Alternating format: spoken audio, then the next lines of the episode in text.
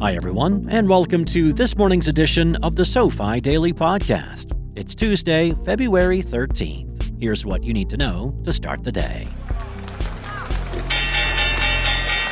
Let's begin with a quick review. U.S. stocks were mixed on Monday, but the Dow Jones Industrial Average closed at a record high ahead of new inflation data, rising 0.3% or 126 points. The S&P 500 declined 0.1%, and the Nasdaq Composite was down 0.3%. In earnings news, geospatial technology company Trimble saw its shares jump 4.2%, after topping revenue estimates. Despite beating expectations, shares of Tel Aviv-based task management company Monday.com tumbled 10.1% on a weak income forecast. In M&A news, Diamondback Energy announced it would acquire privately held oil and gas producer Endeavor Energy Partners for roughly $26 billion, sending Diamondback's stock 9.4% higher.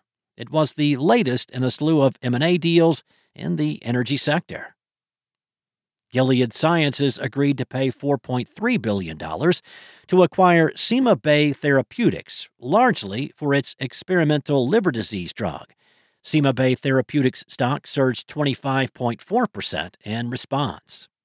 In other company news, shares of JetBlue rose 2.2% as incoming CEO Joanna Garrity looks to address the airline's reliability and cost control issues.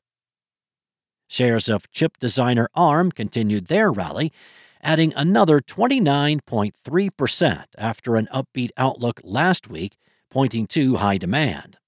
Elsewhere, chip maker NVIDIA briefly surpassed Amazon in market value, reaching a record high of more than $1.8 trillion.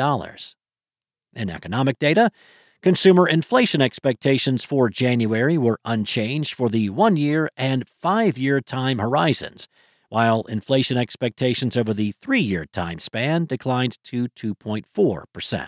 Consumer perceptions of credit access improved significantly. Here are a few headlines that should be on your radar. Jeff Bezos sold nearly 12 million Amazon shares worth more than $2 billion.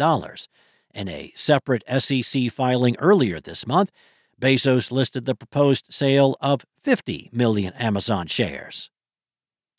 Sony agreed to acquire half of Michael Jackson's music catalog for about $600 million, the largest single musician music rights deal ever. Finally, drivers for Uber, Lyft, and DoorDash are planning to strike on Valentine's Day, seeking fair pay. Here's what to be on the lookout for today.